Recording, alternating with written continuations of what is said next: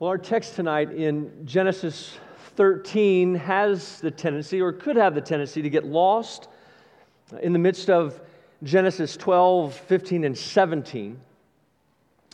Because 12, 15, and 17 play uh, such an important theological role in redemptive history. But the pericope that in chapter 13 is actually packed full of lessons for us to learn. It's, it's full of practical wisdom uh, and applicable truth that, that we really shouldn't overlook. For example, in chapter 12, if you remember, we saw Abram fall into the depths of spiritual failure because he forsook uh, the promises God had made to him. And tonight in chapter 13, uh, we're going to see Abram had learned a valuable lesson because in chapter 13, we see him rising to the heights of spiritual success because rather than forsake the promises, he rests upon the promises that God had made to him. And at the same time, we're also going to see Lot, who is described by Peter actually as righteous Lot. But Lot is going to begin to slide down a slippery slope into um, what's really wicked sin. And of course, the lesson for us to learn is, is clear. Even the most God fearing, Savior treasuring, faith possessing, and promise embracing people make bad choices and fall into sin. No one's immune. And in the verse, or in the words of chapter 17 of our confession, they whom God has accepted in his beloved, effectually called and sanctified by his Spirit, may, through the temptations of Satan and of the world, the prevalency of corruption remaining in them, and the neglect of the means of their perseverance, fall into grievous sins. And for a time, continue therein whereby they incur God's displeasure and grieve His Holy Spirit, come to be deprived of some measure of their graces and comforts, have their hearts hardened and their consciences wounded, hurt and scandalize others, and bring temporal judgments upon themselves. So, because of that, we, we need to remain watchful. We need to remain vigilant in the spiritual battle that we, we find ourselves in we need to remain diligent. We need to be diligent in regard to resting in and not forsaking the promises that God has in fact made. We must consistently resist the devil. We must consistently flee temptation. We must mortify our sins. We must be in the process always of guarding our hearts and minds. We must remain patient. We also, at the same time, must remain patient with and gracious toward and prayerful for others who are in the midst of the same battle that we're in. And we mustn't be so quick as to judge hearts that we cannot see. And thanks be to God that by His grace and mercy, they whom God has accepted in His beloved, effectually called and sanctified by His Spirit, the confession says, can neither totally nor finally fall away from the state of grace but shall certainly persevere therein, therein to the end and be eternally saved. But this is just the beginning of the lessons learned. Right? This is still the introduction.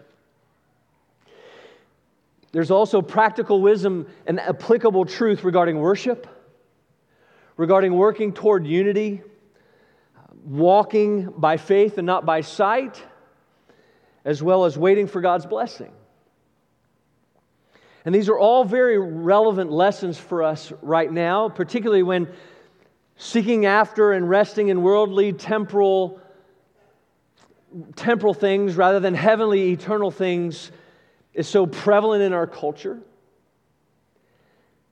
And the man centered view of worship is so predominant in churches. And discord and contention and conflict and strife and turmoil seem to uh, be the default socially and politically. and leaders, both inside and outside the church, manifest unhealthy leadership styles through insensitive and hurtful criticism of others, the use of social media and even pulpits to quiet dissenting viewpoints, and the manipulation of facts to support their own ends. This passage contains practical wisdom and applicable truth can, that can help us refrain from falling into these traps and patterns and making the same mistakes that could be so, so easy for us to fall into and make because no one is immune. None of us. So the outline I've chosen has four points, and you just heard them. They're in the normal place. We're going to look at the importance of worshiping the Lord, the importance of working toward unity, the importance in walking by faith and not by sight, and the importance of waiting for God's blessing. All right? Again, it's in the normal place. And children, your words are in their normal place as well. Uh, those words that you're listening for. Let's pray uh, as we continue. Father, would you give us ears to hear and prepare our hearts and minds to receive your word? Grant me grace and fill me with your spirit that I might do something good for you and your people tonight. Attend to me as I do this work that you've called me to do. And I pray these things for Christ's sake and for the sake of his church. Amen. Well, if you remember, if you were here last week as we ended chapter 12, you remember I ended the sermon with the first four verses of this chapter. And I said that despite Abram forsaking uh, God's promises, uh, despite his faithlessness, despite his going his own way and taking matters into his own hands, uh, despite the gross negligence and complete lack of love and protection of his wife, despite his contradictory actions that flew in the face of God and every promise that he had made, God remained faithful. God remained true to his promises. Abram had forsaken the promises, and God had not only not forgotten them, but he had remained faithful to him. And having Abram having been confronted with his own sin and having been confronted with God's faithfulness despite his sin, Abram returned to Bethel and Ai. And he returned there because that's where he built an altar. And he returned there despite all that he had done so that he could begin again. His faith had been weak, his faith had faltered, but his faith remained. It had not been lost. And he returned and called on the name of the Lord. He, he returned to worship. He returned to worship his faithful, promise making, promise keeping God. He, he returned to repent. He returned to acknowledge his sin and misery. He came and returned to seek the forgiveness for his folly. But he also returned to avail himself. He, he returned to avail himself of, of all that God would offer him in worship. He returned to avail himself of the means that God would use to convey his grace and his favor and supply him all that he would need to spiritually undergo the next trial that was just around the corner. But notice, at the end of the chapter, he's, after he's endured the trial, what does he do? He again builds another altar. An altar to, again, worship and respond in thanksgiving and praise for all that had happened and all that the Lord had done. And, brothers and sisters, the lesson for us is to acknowledge the importance of worshiping the Lord. Right? It's, it's in worship that we're reminded that we're at peace with God, having been reconciled to Him through the work of the Lord Jesus Christ, the finished work of Christ. It's in worship that we're reminded that our standing before Him is sure and that we're no longer strangers and aliens, but sons and daughters of His. We're citizens of the kingdom. It's in worship that we're reminded that by faith we're children of Abraham. We're heirs according to promise. The promises that He has made are ours, they're for us and our children because we're in Christ. It's in worship that we come to not only acknowledge our sin and misery, but to repent of our sins that so easily entangle us. It's in worship that we hear the assurance of God's pardon, that sweet assurance. And we're assured of the forgiveness that is ours in Christ. It's in worship that we avail ourselves of the simple means of grace that, he is, that God has ordained as vehicles through which He convey, conveys His grace and mercy to us, sinners. It's in worship that He feeds and nourishes our, our souls. He, he strengthens and nurtures and increases our faith and he does so through the word that is read and preached. He does so through the sacraments of baptism and the Lord's Supper. He does so through our prayers and through our fellowship with one another. And it's in worship that we thank Him and praise Him for His care and His provision and for the blessings of not only this life, but the life to come that are already ours in Him. We're in possession of them, though we do not see them. We thank Him and praise Him for the hope that is ours in the Lord, in whom we've been seated in heavenly places, where we join in worship with heavenly hosts and with the saints that have gone on before us.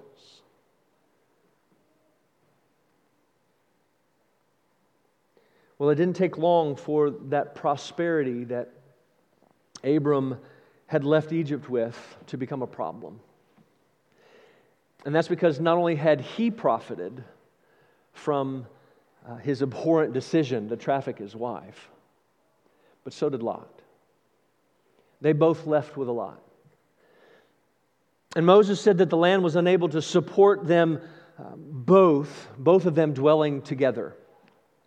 In other words, they both had so, so many, there were so many people, there were so many animals and livestock that within this immediate vicinity that they, they couldn't remain there. And a conflict arose. But it's, it's important for us to notice that the conflict wasn't between Abram and Lot, the conflict was between the herdsmen. The relationship between the leaders was good. But there was strife and contention among the people. There were factions. Right? One group was in support of and wanted what was best for Abram because what was best for Abram was best for them. The others wanted what was best for Lot because what was best for Lot would be best for them. And so there began to be murmuring and quarreling and, and, and, the, those factions that had, had, had formed, and they were, they were arguing over food and water and whatever else, you know, any number of issues that families experience with, when they're within close quarters. Children, if you if you share a bedroom with a sibling or siblings, you understand what's going on. I see your heads nodding. You get it. Now, had the circumstances been different, the conflict may have worked itself out. You know, and the dispute may have been resolved with just a little bit of negotiation, but Moses adds this little parenthetical statement says the Canaanites and Perizzites were in the vicinity, dwelling there as well. And so any, any fissure within the family was going to create an issue. They were going to leave themselves vulnerable to their enemies. And so Abram knew he had to deal with the conflict immediately, and he does. Abram takes the initiative or took the initiative and sought to make peace. He worked toward unity. In verses 8 and 9, Moses shared his plan. Abram told Lot that he didn't want there to be strife between the herdsmen. He didn't want that strife to begin to interfere with their relationship and to cause strife with their relationship. And he said he didn't want that to happen because you know, they, were, they were men, but they were also brothers. And we, and we know that Abram was Lot's uncle. Abram's point is look, we, we shouldn't do this because we're, we're brothers, we're family. In the words of Gordon Wenham, the wording seems to imply men should not quarrel, let alone brothers. Right? Abram's idea, uh, ideal is no doubt summed up in Psalm 133. We read it as our preparation to worship. It was how good and pleasant it is when brothers dwell in unity. But in this particular case, notice that the only solution to maintain unity was separation. There was no other option. But we have to remember, we need to go back because remember, what was the original charge to Abram? God told him to separate from his family and his father's house. And he had done so for the most part, except for Lot.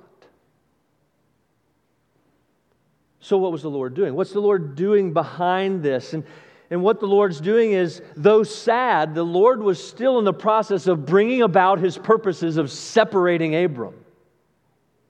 There was a larger picture. And so separation was necessary on more than one level. And in what most commentators and pastors call a magnanimous gesture, Abram lifts his hands. They're standing on a hill. And Abram lifts his hands and says, Lot,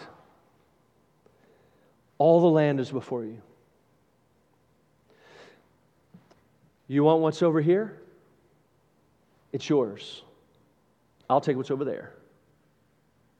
But if you want what's over there, take it. It's yours. I'll take what's over here. To eliminate the strife and to create peace, to foster unity, Abram humbly forfeited his right as the head of the family and the oldest Right? And that right was to first take what he wanted and then give the rest. And Abram says, No, Lot, I want you to choose first. I don't want you to have the leftovers. I want you to go ahead. I want you to choose first. And, and his choice is unrestricted. There are no boundaries. Right? There's, there, there's nothing that he, he places off limits. Lot could choose whatever he wanted. And beloved, we're, we as well, we're called to be peacemakers. We're called to be at peace among ourselves. We're called to live at peace with everyone, as we heard in our Old Testament read, or our New Testament reading. That means we're to take initiative in working toward unity, and we're to seek to resolve conflict as soon as we see it. And this is important within our individual families. It's important within our larger context of our covenant community or our church family. When we see relationships that are strained around us, we aren't to join aside. We're not to join in the quarrel or fan the flames of discontent through gossip, but instead we're to take action and attempt to restore the relationship. We're to restore the peace. When our own relationships are strained, we're to be willing to go to great lengths to maintain the unity that is desired. We must be willing to set aside to one degree or another.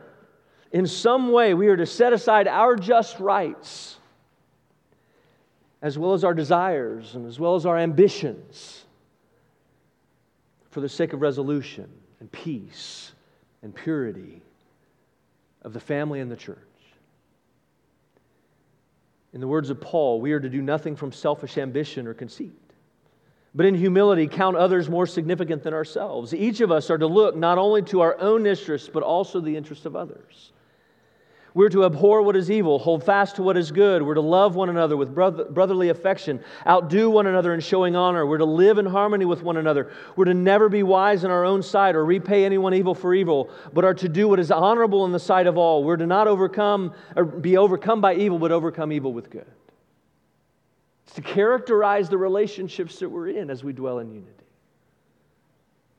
In his commentary on this passage, Calvin said this Note carefully what we are advised to avoid if we're to keep Satan from drawing us into conflicts by circuitous devices. For when he cannot inflame us directly with mutual hate, he implicates us in the disputes of others. We must not let ourselves be upset by these offenses, but equally we must be on guard in every way against the outbreak of fighting. For unless disagreements are completely stifled as they start, they will develop into harmful dissensions. And then he says this And although we are not now continually surrounded by Canaanites, we are in the midst of enemies, as long as we are sojourners in the world.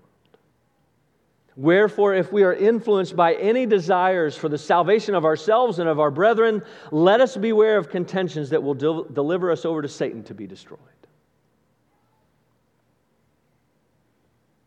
And let me say this before we move on. As we consider the unity within the church, there are obviously things for which we should remain steadfast and, and hold tightly from and, and never back down from. Of course, the gospel is but one. And we need to pray that the Lord would help us discern how long or short the, that list is.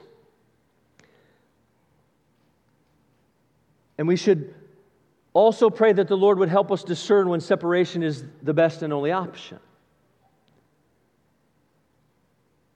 When it comes to maintaining the unity, it's sad when it happens. But God uses it to bring about His purposes. And we need to have wisdom to know when and if that option should be exercised. And that, and that, and that decision should never be made alone or quickly. And it should never be, it should always happen with the help and counsel of others, particularly the elders who have the responsibility of caring for souls. And that brings us to our third point. What was it that enabled Abram to be open handed when it, when it came to the land? What was it behind his humble yet magnanimous offer? The answer is unlike the end of chapter 12, Abram was now walking by faith and not by sight. A significant shift had happened.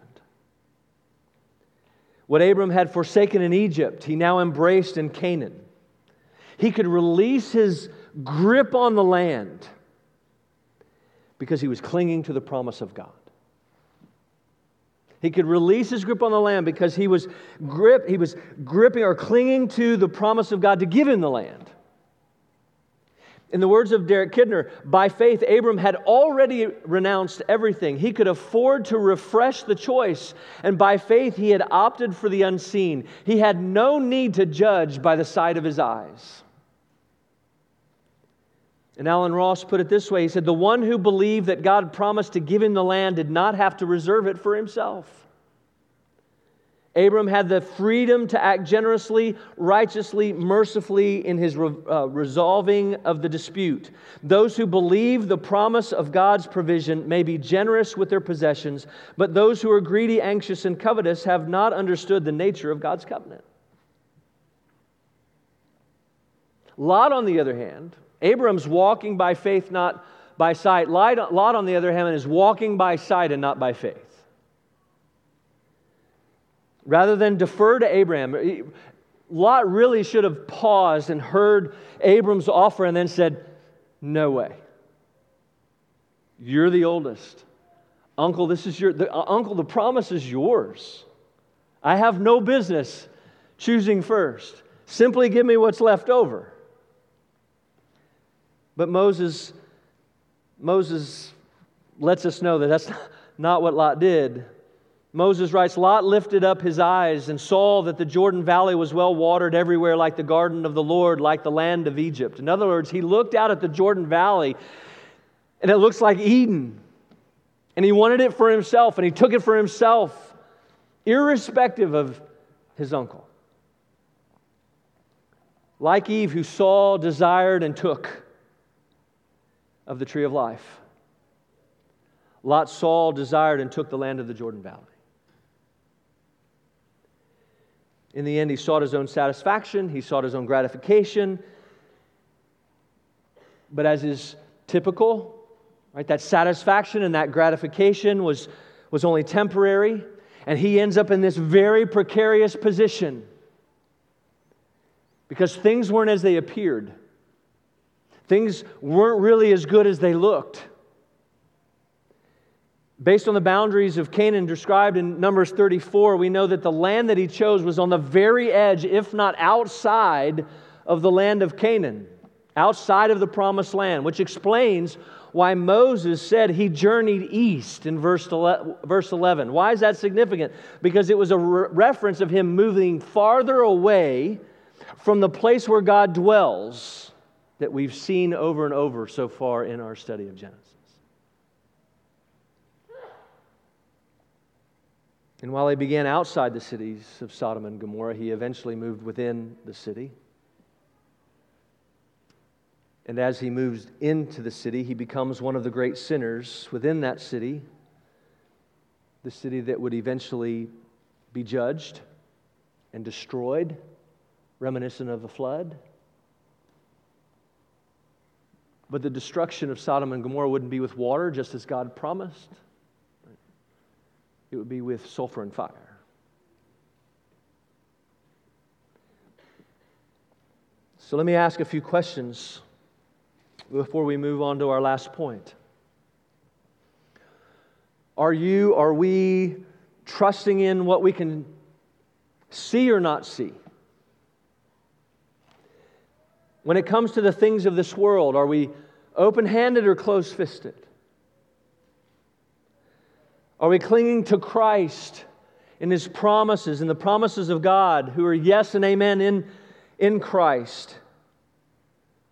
Or are we clinging to the things of the world? Is our hope in our material wealth and possessions and the ability of men and women to stabilize the economy through man made policies and systems, or is it in the Lord, upon whom all of the nations and systems are going to crumble? Are we living for the short term and seeking to self satisfy and self gratify? Or are we living for the long term and storing up treasures in heaven where neither moth, moth nor rust can destroy?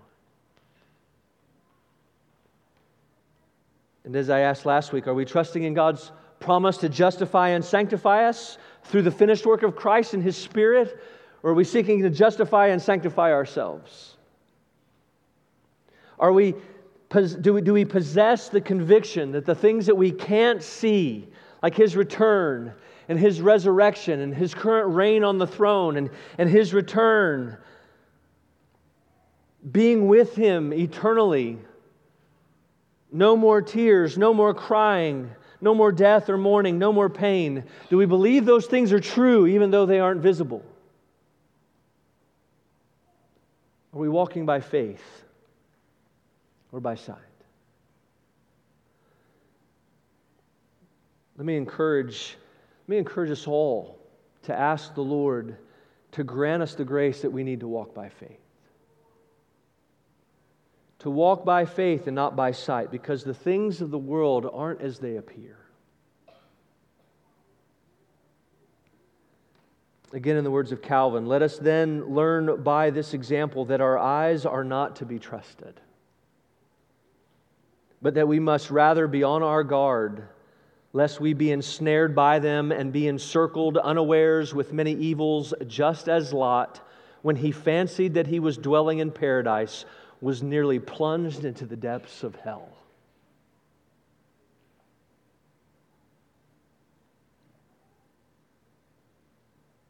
And that brings us to our last point. In verses 14 to 18, God spoke to Abram. He spoke to Abram not only to console him after the separation, but to bless him for his treatment of Lot. He's blessing him for clinging to the promise. And, and by clinging to the promise, you know, obedience came forth, and, and God wants to reward him and to encourage him to continue to walk by faith as he had been. And they, he did that not with giving him something new, but by reiterating the promises that he had already made. Look at verse 14.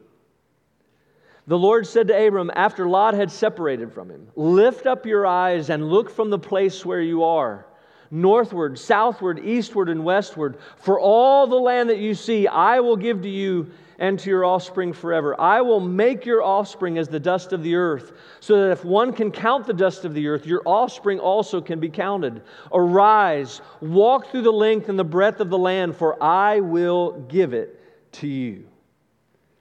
Now, the first thing we need to do is we need to look at the similarities between Lot and Abram. Notice that just as Lot lifted up his eyes, Abram lifted up his eyes. Just as Lot looked around and surveyed the land, Abram looked around and surveyed the land. Just as Lot was offered the land, Abram was offered the land. Just as Lot traveled and pitched his tent to take possession, Abram traveled, pitched his tent to take possession. But we also need to look at the differences. Notice that Lot lifted his eyes and looked, but God was the one that told Abram to lift his eyes and look. Notice the language Moses uses. Moses said Lot took the land, but Abram was given the land. And the place that Lot took would eventually be destroyed. What, Lot, what Abram was given would last forever. Lot was the kind of person, in the words of one pastor, who would choose heaven over hell, but would choose earth over heaven. Abram, on the other hand, we know, we've said several times, that Abram never built a permanent dwelling in the promised land because he knew it was only temporary. He was waiting for his forever dwelling, his eternal dwelling in heaven. So, as a result, Lot took and paid the price while Abram waited for what was given and was blessed. And in the meantime, to help Abram in his waiting, God reiterated his promises. He also expounded upon them. Remember ch- uh, chapter 12, verse 7. God said, To your offspring I will give this land. But here, in verse 15 of chapter 13, he adds two words all and forever. He says, For all the land that you see I will give you and to your offspring forever. And not only does he add those two very simple but significant words, he also gives Abram another sign. You remember back in chapter 12, he gave him the sign of the stars in the sky. What does he give him here? He gives him sand. What's he telling him? Abram, whether you look up or you look down, day or night, remember of the promise. Remember my promise to you. Your offspring is going to be innumerable, and there will be enough land for you all.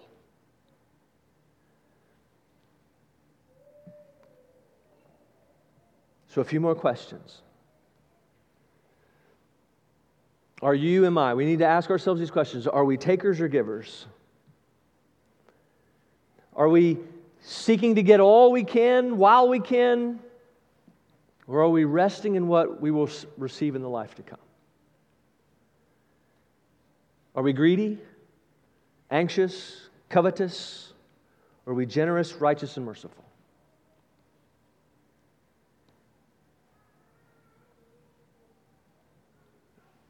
While we would definitely choose heaven over hell, would we choose earth over heaven or heaven over earth?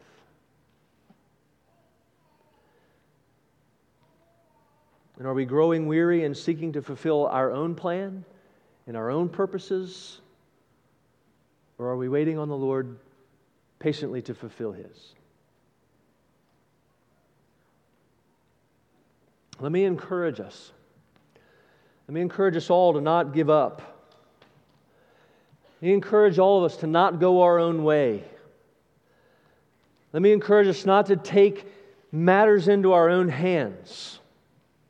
Let's not, in the words of the psalmist, put our trust in princes or in the Son of Man in whom there is no salvation. Let us all wait for God's blessing. Let's wait patiently for the Lord to fulfill his promises. They are sure. How do we know that? Because Christ, the Lord Christ, the ultimate seed of Abraham, and the one to whom Abram pointed in this pericope or story, was the ultimate, the ultimate one who was generous, righteous, and merciful. And you and I have been recipients. We are recipients. Those who look to him in faith are recipients of that generosity, righteousness, and mercy. Though, though the Lord Jesus had everything, he set it all aside so that he might lay his life down and offer not just life, but abundant life to sinners like you and me. He is the one who did nothing from selfish ambition or conceit, but in humility counted others, including you and me, more significant than himself. He is the one that looked not only to his own interests, but also the interests of others, including yours and mine. He did not grasp what was rightfully his, but emptied himself by taking the form of a servant, being born in the likeness of men. And being found in human form, he humbled himself by being obedient to the point of death on the cross.